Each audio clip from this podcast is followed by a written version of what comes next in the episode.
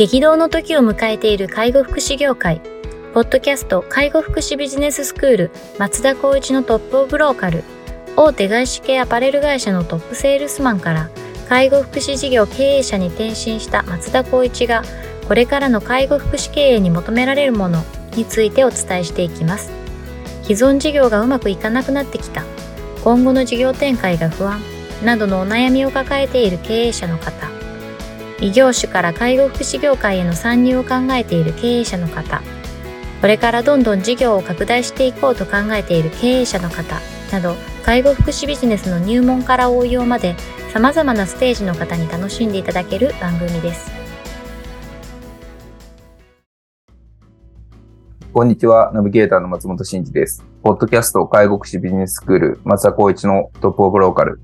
トップオブオールカとは介護福祉事業において地域に密着し、地域に愛されることで地域のナンバーワンになることです。松田さん、本日よろしくお願いします。よろしくお願いします。はい、今日も行きたいと思いますが、今日はですね、なんと、トップオブローカルがついに200回を迎えたというところで、あおめでとうございます。あ素晴らしいちりつもですね。はい、話したいと思います。あの、きます。スタートしたのが2019年ですね。はいはい、で、まあ今2023年ですので、まあ丸4年と5年目に入ってきたというところにな。コロナになってなんだかんだ言ってすぐですね。そうですね。というところですけれども、どうですか ?200 回迎えまして。いや、どうですかね。もう皆さんになんか、より良い情報が届けられてるのかなっていうのも思いますけど、ただまあこれだけあの200回と積み重ねられたのも、まあ、ナビがナビゲーターである松本さんのおかげでもあり、聞いていただいている皆さんのおかげでもあるかなというふうに思います。ありがとうございます。なかなか今かなりポッドキャストって番組実は増えてきてるんですけど、まあ200回やってるところってあんま正直ないですし、なんかこう、音声メディア自体も僕らがこう、2019年にスタートしたこと時に比べると、だいぶ活発化してきてるなっていう感じはしますけどね。そうですね。うん、僕ちょっと本当プライベートな話になっちゃうんですけど、僕あの、TBS のアナウンサーの安住淳一郎さんすごい好きなんですね。あ、はいはい。で、あの方、あの、ラジオ日曜日、うんうん、日曜天国ってやってるんですけど、あれを、えっと、まあ、生放送でやります。それを YouTube で公式で出して、僕にそれを聞いてるんですけど、あと、ポッドキャストもやったりとか、ああいうふうにやっぱ情報発信するっていうツールが、やっぱりラジオって根強いというか、そあの、目で見なくても耳で聞くみたいな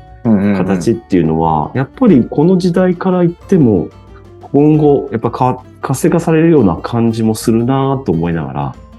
邪魔じゃないし、みたいな。そうですね。まあ、そういったなんか、なんだろう、存在でいたいなというか、そうですね。思いますね。まあ皆さん、あの、お忙しいリスナーの方、結構経営者の方多くてお忙しいと思いますので、まあ何かこう車の運転をしながらだったりとか、あの耳だけこう貸していただければ、まあ情報をお届けできるっていうのは非常にいいメディアだなと僕も感じてますね。うん、うんまあ、これがついに4年というところで、こうどうですか？このトップオブローカル始めた頃と今を比較して、こう、この業界の動向だったりとか、いや、業界の、そうですね、業界の動向自体は、まあそうなるだろうなっていうような、全体的な大枠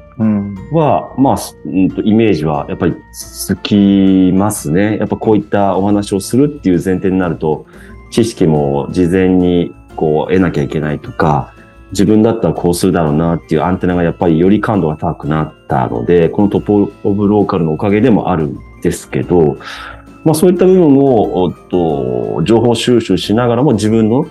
事業、会社の事業としてどうあるべきか、みたいなところは、まあ、そのトレンド、時代背景を踏まえて、少し先を生かしてもらっているような部分はあるのかな、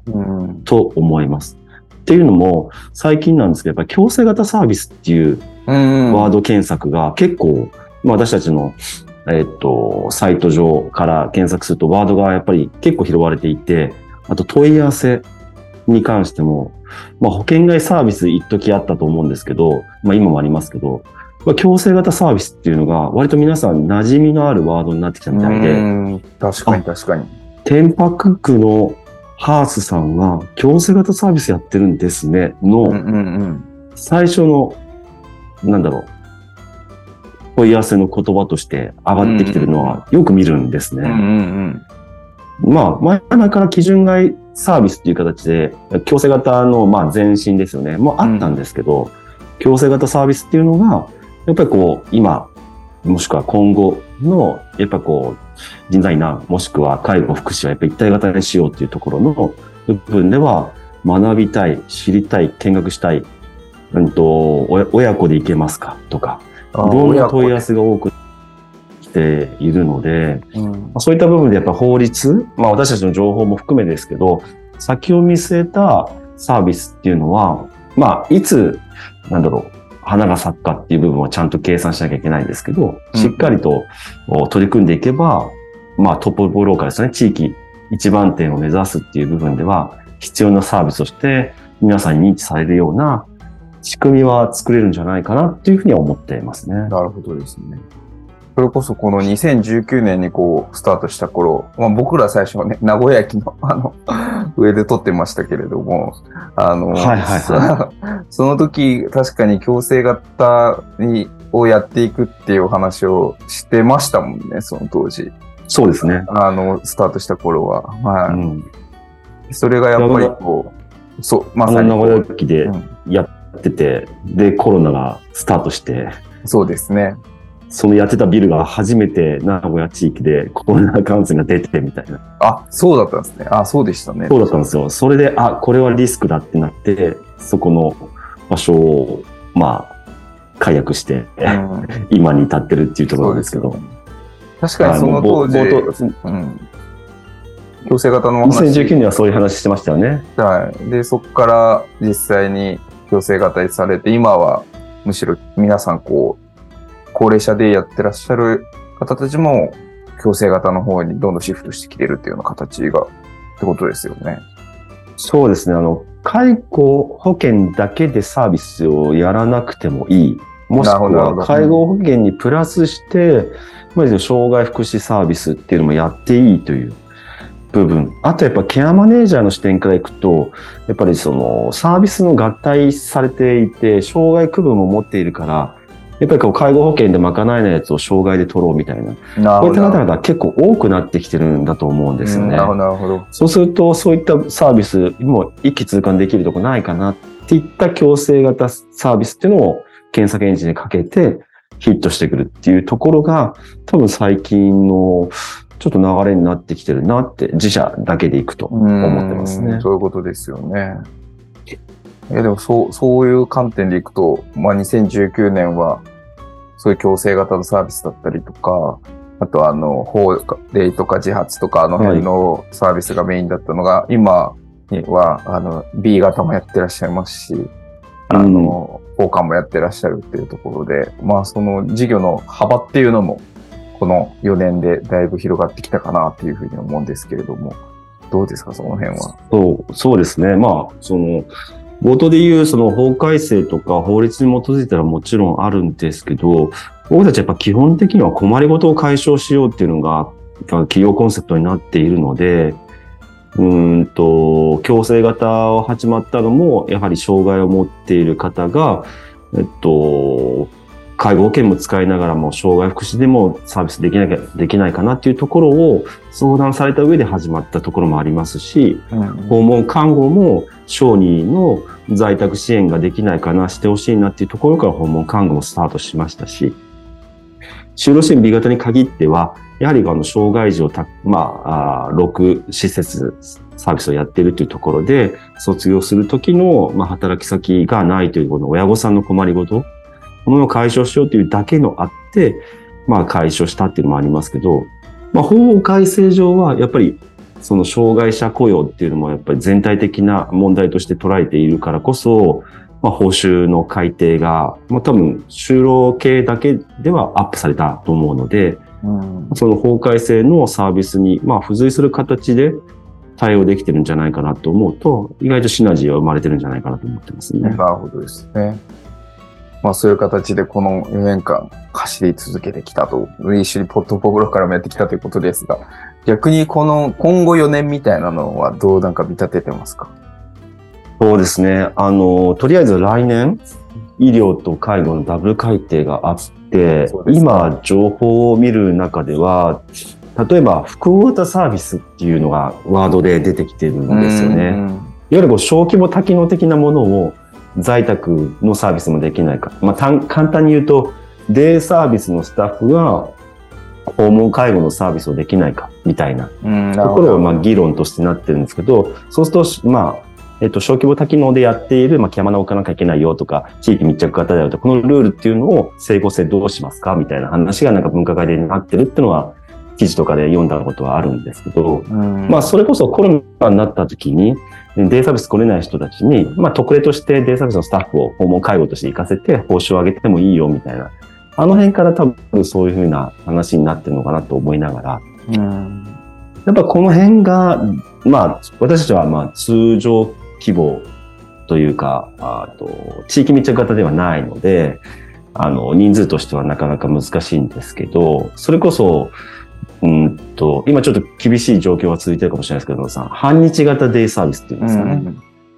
あの、機能訓練型みたいなところ。リハビリとかがないし、そうですね。3時間、5時間ぐらいかな。ああいったところがもしかしたら、お風呂が対応できないからこそ、家に行ってあげて、機能訓練見てあげるとか、ちょっとお世話をしてあげるっていうことで、うん、まあ、報酬単価はやっぱり下がる傾向は強い中、まあ、そこの部分をプラスオンしながら、ちょっとこう売り上げの部分を確保していくっていうことは、検討できるような事案はあるのかなって勝手にちょっとイメージしてましたけどね。とにかくそういった部分で、うんと今後のサービスの内容は法律に基づくので、そこの部分をちょっとしっかりと見識を深めながらやっていきたいかなっていうところはありますね。なるほど。まあ、確かに、まあ、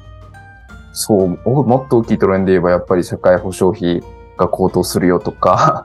まあ2025年問題ってありますけど、うん、そういう高高齢者の方の人口割合が増えるっていうところだったりとか、あと一方で働き手っていうのも、少子化でどんどん減っていくっていう中で言うと、どう考えても、やっぱりこう効率化だったりとか、あとは DX 化みたいな、まあこういうところが基本的なその論点として、まあ変わらないんだろうなっていう、まあそういう中で、まあ個別の、あの、格論としての細かい法改正があるっていうところでいくと、まあそのトレンドを捉えながら細かいその法改正の対応をしっかりしていくっていうところを、まあ引き続き、この4年でやっていくっていうような感じですかね。そうですね。なんでそういった部分では、もう本当に、例えば人材不足ってなると、うんと、介護助手的な人たちを介護職員に雇用しようかとか、そういった制度上の資格シフトですよね。してたりとか、そうそうそう、いうのもあるので、もう全体的にやっぱりその、一貫してそういった人材不足をうまくこう解消しなければ、サービスがどうのこうのっていうよりもっていう話は絶対あるだろうなって思いますね。そうですね。まあ、僕らもあの人材紹介業ちょっとスタートしてますけれども、うん、あの、そういう意味でもやっぱりこう、人をしっかりとこう採用して確保していくっていうのは大事ですよね。そうですね。そうするとやっぱりこう法人のなんだろう、理念とか方針とか課題とかっていうのがしっかり取り組んでないと、働き手もやっぱり納得して仕事はできないよねとかって、そんないろんな部分でのフェーズが出てきちゃうので、もう本当に暴殺した課題感が多いなとは思いますけどね。そうですね。まあそういう意味でもこう、ぜひこのトップオブローカルを皆さん聞いていただいて。そうですね。聞いていただいて何かのヒントになればと。そうですね。日々のヒントになればというふうに思っておりますので、まあ、あの、こ今回で200回を迎えましたけれども、また300回、400回と引き続きお届けできればというふうに思っておりますので、はい、皆様、あの、引き続き、あの、ご視聴いただけると大変ありがたく思っております。はい。よろしくお願いします。よろしくお願いします。では、本日は以上させていただきます。ありがとうございました。ありがとうございました。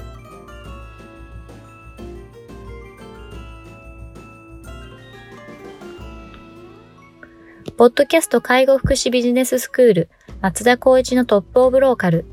番組では介護福祉サービスに関するご質問を当番組の専用ウェブサイトより募集しております。番組 URL よりサイトへアクセスし、質問のバナーから所定のフォームへ入力の上送信をお願いします。URL は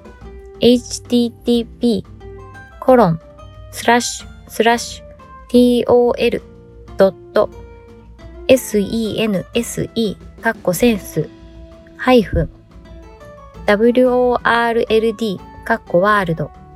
.com カッココムになります。皆様のご質問をお待ちしております。